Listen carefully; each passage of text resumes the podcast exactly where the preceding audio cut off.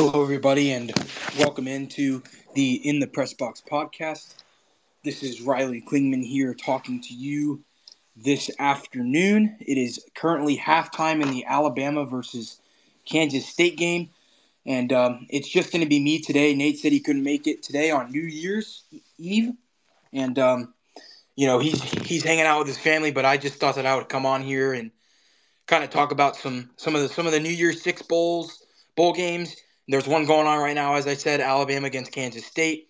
And then later this evening, we have both of the college football playoff games. We have the Georgia against Ohio State game, and we have the Michigan against TCU game. The Michigan versus TCU game is going to be at 4 o'clock, and the Georgia against Ohio State game is going to take the 8 o'clock window. But before I get into my score predictions for those those two games and how and how they have changed since I predicted them last time, let's go ahead and talk about this Alabama Crimson Tide against Kansas State game. So we have the number five Alabama team against the number nine Kansas State Wildcats, and it is currently Alabama on top, 21 to 10 at halftime. But let's let's give you guys kind of a recap of how Alabama and Kansas State got these points. So Kansas State would get the ball first, and they would drive down to the field to the Alabama 39 yard line, where then again Will Howard would throw an interception. So right out of the gate, Kansas State has already fallen into a hole. Everybody thinks that Alabama's gonna single handedly beat them and do well, and Bryce Young's going to throw for all these different amounts of yardage. But Alabama comes out and they go three plays and don't gain a single yard, and they only take a minute off the clock. And then Kansas State gets the football back and goes 11 plays, 38 yards, but they they take up almost five minutes off the clock and they get a field goal. And then Alabama's second drive, they go six plays and they get to the Kansas State 49 yard line and they have to punt the football away. And um, the the real backbreaker for that one was on second and eight. Bryce Young got sacked for a loss of 11 yards by Daniel Green, and that brought up a third and 19, and they just couldn't get a deep enough pass to get him near the first down marker. So Alabama had two drives and they gained 26 yards, and so at that point, if you're an Alabama fan, you're thinking, "What are we doing?" I thought Bryce Young was Young was our guy. Well, if you thought that was bad, Kansas State on their next drive, Deuce Vaughn, the five-six running back, would run for 88 yards on the very first play of the drive from the Kansas State 12 yard line, and they would take a commanding 10 0 lead. And at, at that point, I'm sitting there watching the game, and I'm like, Kansas State is doing well. And I don't think anybody really thought that they had a chance. But let me tell you, Kansas State is a tough nosed football team, and definitely don't count them out with with an 11 point deficit. Um, and you guys will know why in just a couple minutes. Then on the next drive, Alabama would go six plays, 69 yards, which is kind of normally what they're normally what they do. A very methodical, easy drive, deep throws. The uh, the uh, big play was Bryce Young throwing a 60 yard completion to Jahmyr Gibbs to the Kansas State nine yard line. They would eventually score on third and goal with a pass from Bryce Young to Isaiah Bond for his first career touchdown as a member of the Alabama Crimson Tide. He wears that number 17, and he honestly, looking at his body and the way he runs routes, he really, really, really reminds me of a Jaylen Waddle. So definitely something to keep an eye on there. He is still a freshman, and he's really just getting his playing time going at the University of Alabama. Then the ball would go back to Kansas State and they would they would have to punt after three plays and two yards. So so they kind of stalled out after having two good drives in a row with a field goal and a touchdown. And then Alabama would get the ball back, and, and, and they would once again do what they do best. They would go six plays, 63 yards down the field. Once again, Bryce Young had a deep ball caught by Jermaine Burton for 47 yards to set up first and goal at the Kansas State two. And of course, Alabama would only need two plays to punch the football in. That was a touchdown scored by Cameron Latu Another, another pass from Bryce Young, the tight end, for one yard. That was his fourth touchdown on the year. Kansas State would get the ball back, and they they would have a very, very, very methodical drive. An 18 play, 73 yard drive that took up 10 minutes and 30 seconds. Yes, folks, 10 minutes and 30 second drive that was taken up. And um, Kansas State converted two fourth downs on that drive to keep the drive alive. Um, they converted a fourth and one at the Alabama 31 and they converted a fourth and four on the Alabama 19. And Kansas State would get a fourth and goal at the Alabama two yard line. And uh, Will Howard had a wide open Ben Sinnott because Will Anderson was covering Ben Sinnott, the tight end. and he tripped, and uh, Will Howard put a little bit too much mustard on it, and it was a little bit too outside of Ben Sinnott, so therefore it fell incomplete. And they had a turnover on downs after a really long drive, a drive that you think Kansas State would get some points, and there was 10 plus minutes left in the second quarter, and they drove that clock all the way down to a minute and change. And I, I was sitting there thinking to myself, you know, if, if if Kansas State can really punch this in, go up 17 to 14 with a couple minutes left, they could really have all the momentum going into halftime. Well, that certainly didn't happen because Alabama would run seven plays. They would go 98 yards down the field in 51 seconds. And once again, Alabama, this game has been all about the big plays. Bryce Young would complete another pass to Jermaine Burton for 28 yards to set them up on the Kansas State 34 yard line. And then he would come back the next play. And I'm and, and, and I'm thinking to myself, Kansas State's not going to let up another big play. Well, they do. That's just what Bryce Young does, and that's why he's that's why he's one of the possibly one of the first quarterbacks that's going to go in the NFL draft this year is because he has that big play caliber ability that just not a lot of quarterbacks have going into this NFL draft. And he would he would complete um, a 22 yard pass to Cameron Latu, the play after that, and then right after that, um, with first and 10 on the KSU 12 yard line, he would complete a pass to Jermaine Burton for 12 yards for a touchdown. And Kansas State would get the ball back, but they would just take a knee with five seconds on the clock to go into halftime only down 11. Of course, you don't want to run a play there and risk somebody fumbling the football. But um, basically, right now, Kansas State is going to have to play defense coming out um, into this third quarter. So I think what Kansas State has to do to keep themselves in this game is they have to get a stop. That's the number one thing. They have to come out, either get a three and out or force a punt. They can't have Alabama go down the football field again and go up by 18. Because I think if Kansas State goes down by 18, that's a really hard uh, to come back by, especially against a really good defense like Alabama and and an Alabama team that is 170 and nine when leading at halftime under Nick Saban. So that's just another stat to look at. And um, um, if I had to guess, I think this final score is going to be Alabama 42, just because they scored three touchdowns and really about a quarter they scored three touchdowns ish, give or take. And I think Kansas State is going to get up to 24. And I, I think Kansas State, I think it's going to be the finalist. 42 to 24, Kansas State is going to fall to the Alabama Crimson Tide in the Allstate Sugar Bowl.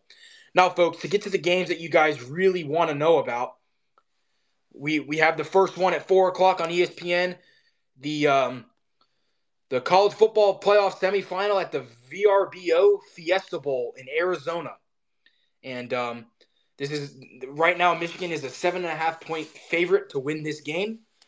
I'm going to go ahead and give you my prediction from last time. My prediction last time was Michigan was going to win this game by a score of 35 to 24 over TCU. Um, my prediction has changed. It has not changed in favor of TCU. I still think that TCU is going to lose this game. Um, but interesting story about Max Duggan. You know, Max Duggan was in the Heisman running, wasn't even the starting quarterback at the beginning of the season for TCU, and he really found a name for himself. But I just don't think that Max Duggan is going to be able to do enough to get past this Michigan defense. I mean, this Michigan defense did play really well against an against an Ohio State Buckeyes team, only allowing 23 points, and they won that game by 22. And then the next week they play Purdue in the Big Ten championship, and they win that one by 21 points. So Michigan has really made a name for themselves, not only against Ohio State, playing in Ohio. You know that's a very tough place to play, and Michigan really took advantage of that, and and uh, they ended up winning that game. And so the the only way that my score change that the score has changed is I've given one more touchdown to Michigan, so I think they're going to get 42, and I think TCU is going to get 27. Um, I only say that because you know I don't think JJ McCarthy has to have a perfect game per se, because TCU's defense played pretty well against Kansas State up until the overtime, and I think that Max Duggan has enough on offense to get the ball to his favorite target this season in Quentin Johnston with 53 receptions, 903 yards, and five touchdowns. I would definitely uh, look to see Mac, Max Duggan get get him involved. And then, of course, Blake Corum is not playing in this game for Michigan, so that's a massive loss. But then again, I think Michigan is going to have a guy that's willing to step up. I mean, all, all these college football programs have so much depth that, you know, at pretty much all all the positions, and especially especially the teams that are in the college football playoff.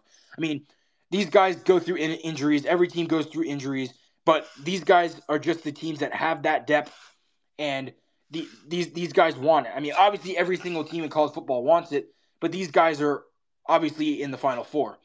And I, I, think another impact player to watch for TCU is their running back, Kendre Miller. He has 216 rushes this year for 1,342 yards and 17 touchdowns. And he's a junior. So I, I, would look for him to get the ball and uh, get some rush yards for uh, TCU. And also, if we look at the uh, points per game, it's about the same. TCU with a little over 40 and Michigan with 40. But the points allowed per game is really where it's going to be skewed. And TCU is allowing 25 and Michigan's allowing 13 points per game.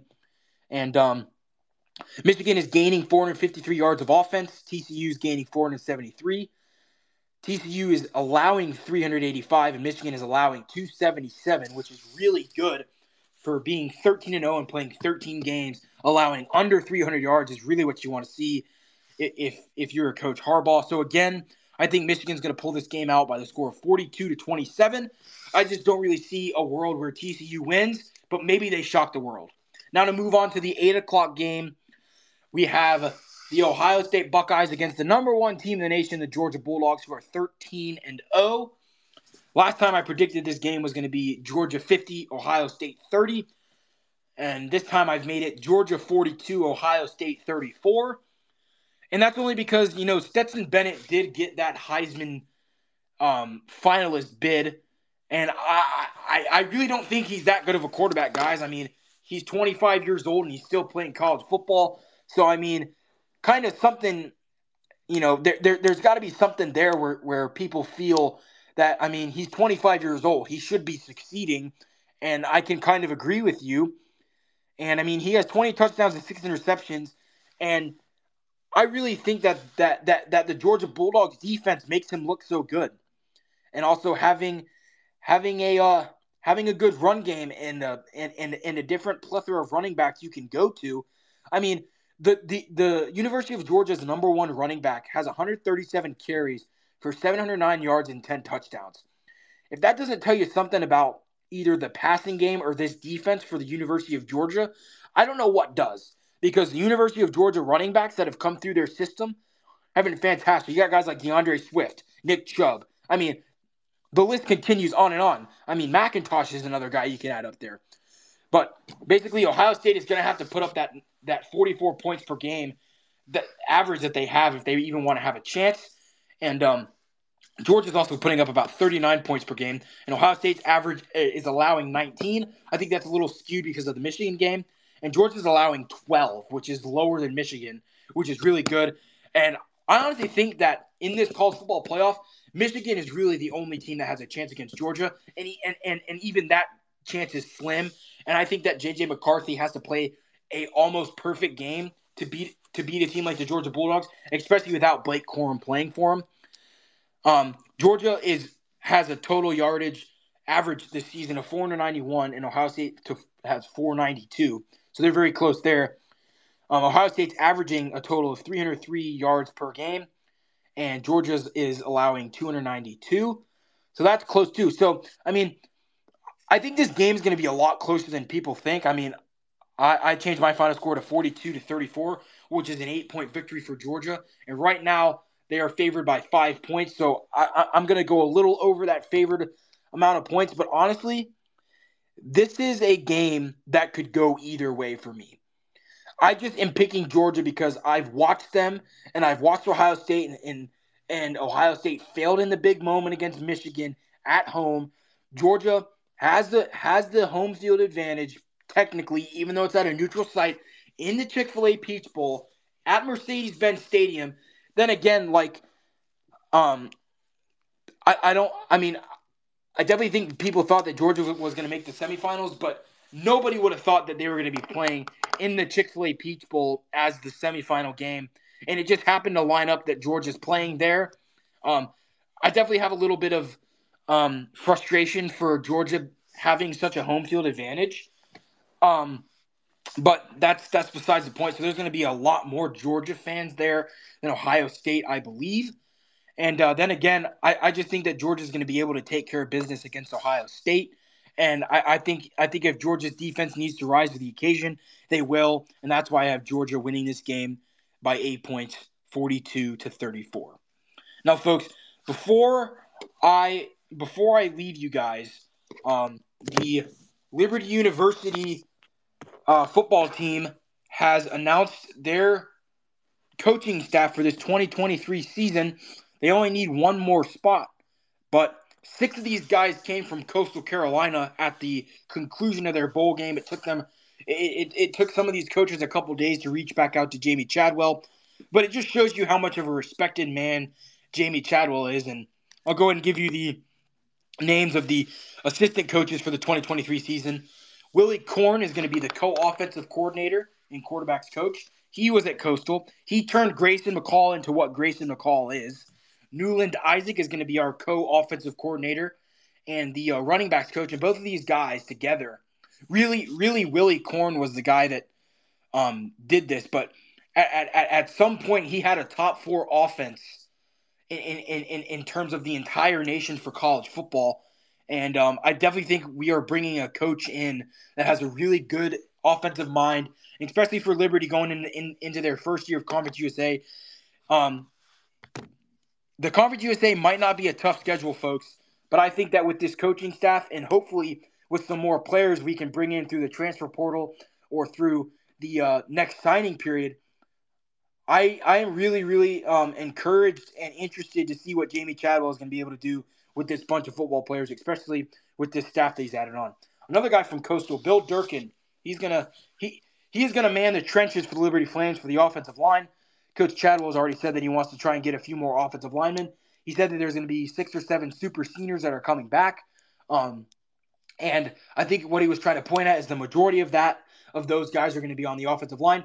And speaking of offensive linemen, Cam Reddy, a transfer offensive lineman from this past season, is going to enter the NFL draft. So that's now four guys that Liberty has had um, enter the NFL draft this year. That is Cam Reddy, Dennis Osagade, Darrell Johnson, and now Demario Douglas. So, folks, we will definitely be looking out on Twitter for other guys that are going to want to enter the NFL draft. And as we know, Day Day Hunter also hit the transfer portal. And so, um, but but I definitely think that is good that you know Jamey Chadwell is getting all this recognition from Coastal Carolina, and um, it's I mean Co- Coastal's going to have to find guys, and I mean this is this is exactly what happened to Liberty too. When Hugh Freeze left, a lot of the staff followed him, and so this is just how new coaches go. And so to to uh, stop to stop on the rant, um, uh, the next coach is Cody Lad. Uh, I believe it's pronounced Ladutko. He's going to be the tight ends coach for the Liberty Flames, and he comes from Coastal Carolina as well. So all Four of those names I just read from you are from Coastal, and now we've hit the first coach that's not from Coastal. Tony Washington, wide receivers coach. He did coach at Coastal with Coach Chadwell from 2020 to 2021. So, yes, he is from Coastal, but he did not coach there this past year. He coached at West Virginia this past year, which honestly, bringing in a guy that has that kind of caliber of uh, places that he's been at, and um, I can also give you um, some other places that Coach Washington has been at. He was at Louisville as a graduate assistant. Then he was at Coastal, and then he now he now and then this past year he was at West Virginia, West Virginia, and now he's at Liberty. I honestly would would like to see what Demario Douglas could have done under this new staff, just to kind of vamp or kind of uh, progress his stats a little bit to make him uh, uh to, to to make him get some some more um I don't know, exposure for the NFL draft for the next one instead of going out early. But at the end of the day, Demario had a really good year at Liberty, so I can understand why. And then uh, Jack Curtis is he's he is one of two guys to stay on the staff. Um, he is he's going to be the co-defensive coordinator and the safeties coach. Uh, Skylar Maggie, another guy from Coastal, he's going to be the co-defensive coordinator and the defensive line coach for the Flames. Just that that, that that's what he did at uh, Coastal. Then again, the Flames did lose a really good defensive line coach that's that's in the running to get defensive line coach of the year in all of college football. Jeremy Garrett, who came from the uh, Cleveland Browns, who was the assistant defensive line coach there. He followed Hugh Freeze to Auburn, so a really good pickup for Auburn. Robert Bailaw is going to be the linebackers coach, and uh, he was the defensive analyst last year for the Liberty Flames, and uh, he's going to kind of step into a new role. So it'll be interesting to see what he does with the linebackers this year, and and and that's another area of need that Coach Jamey Chadwell wants to address. The cornerbacks coach right now is really the only coach that hasn't been established yet, so that is TBD or uh, TBA, excuse me, to be announced. And so uh, Coach Chadwell has already talked about getting a couple more corners um, during his uh, early signing period press conference after that had happened. Kyle Krantz, th- th- this is really the first head coach that um, Coach Chadwell hired. He's going to be the special teams coordinator and outside linebackers coach. He comes from the uh, University of Missouri. He was their special teams coordinator. Um, they had two field goal blocks and they had one punt block, and they did not allow a single um, kick block or field goal kick block or a punt block. And so, so, so that's some pretty interesting stuff. And then, uh, lastly, Chad Scott is going to be the director of football speed, strength, and conditioning, and he comes from Coastal, and he was with the team last year. So a lot of guys from Coastal, a lot of faces there, and um, I think the only guys that, that you'd be asking a little bit about is how does Coach Chadwell know Coach Krantz? And uh, let me tell you, uh, Coach Coach Krantz ha- has really been at a lot of SEC schools. And he has a lot of coaching experience. And um, so in, in 2007 and 2008, he was a student assistant at North Carolina. And then in 09 to 2010, he was a linebackers coach at Northern Colorado. 2011, he was an offensive quality coach for Northwestern. 2011 and 2012, he was a graduate assistant for Kentucky. 2013, he was a Florida offensive quality control guy. And then in 2014, he moved to, to the defensive side for that same position. In 2015, he was the Auburn. He was Auburn's defensive analyst. 2016 to 2017, he was South Carolina's defensive analyst. 2018 to 2019, he was South Carolina's special team assistant slash nickel and Sam linebackers coach.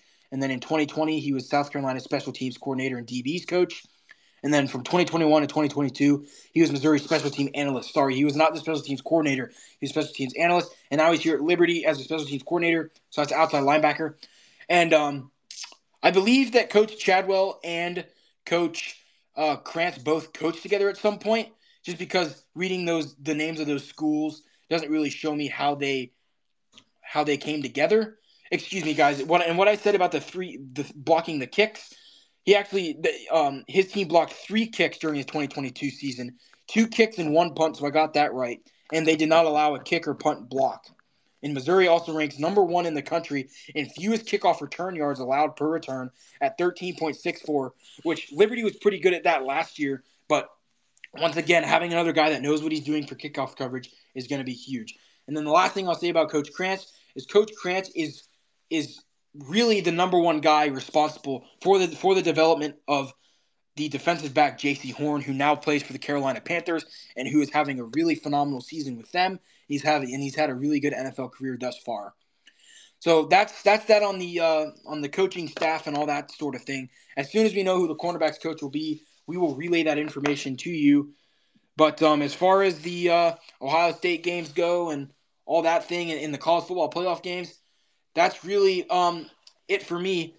Um, let's see, I, I let's see if there's any um other games that I could bring your way. Uh, one of the uh, one of the um, New Year's Six bowl games happened yesterday, and um, it was between it was between Clemson and Tennessee. It was the Orange Bowl. Um, Tennessee actually won that game by a score of 31 to 14.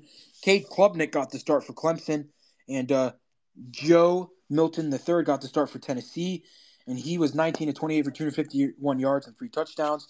And Tennessee really took it to Clemson. Um, and now, if we move on to the other couple games that are part of the New Year's Six, we have the uh, Tulane Bowl, and that's between, excuse me, we have the Cotton Bowl, and that's between Tulane and USC. And if I had to pick a winner of that game, I think USC is going to be able to get it done 38 to 27. Um, I just think that, you know, with with uh, Caleb Williams being picked this year for the Heisman, I think he's going to have a standout game, and Lincoln Riley is going to have that USC team playing on all cylinders.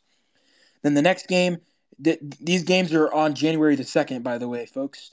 Um, this game is between number 11 ranked Penn State and number 8 Utah. That's going to be the Rose Bowl game. And I think, I mean, I think this game's going to be really good. Right now, Utah has a 57% chance of winning this game, and they are favored by one and a half points.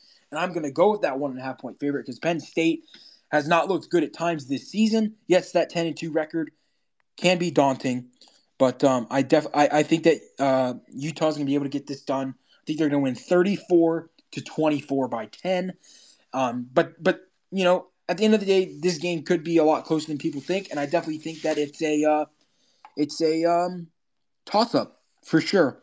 And um, so yeah, folks, that's that's that's pretty much it for me on that one. The the only other game going on right now is Iowa and Kentucky, and that game is 21 to 0 right now in the third quarter with nine minutes to go.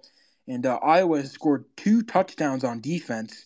They have had uh, two interceptions returned for touchdowns, and um, that that that Iowa offense is going to need a change, and maybe that change can be Cade McNamara, um, who's who just transferred there this past year from Michigan. And let me just give you an update before I before I leave on this Alabama game. Alabama has taken a commanding lead, 35 to 10 over Kansas State. Um, Alabama, of course, I said got the football, and uh, they they went three plays, 48 yards in one minute and six seconds to uh, take the lead as because Kansas State tried an onside kick and Alabama recovered it. And uh, Bryce Young threw a pass to Ja'Corey Brooks for 32 yards for a touchdown. Kansas State would then get the football down 18. Will Howard would throw an interception on the KSU 14 yard line.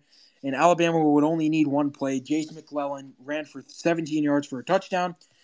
And now Kansas State has the football, and they just went um, three and out. So they will punt the football away.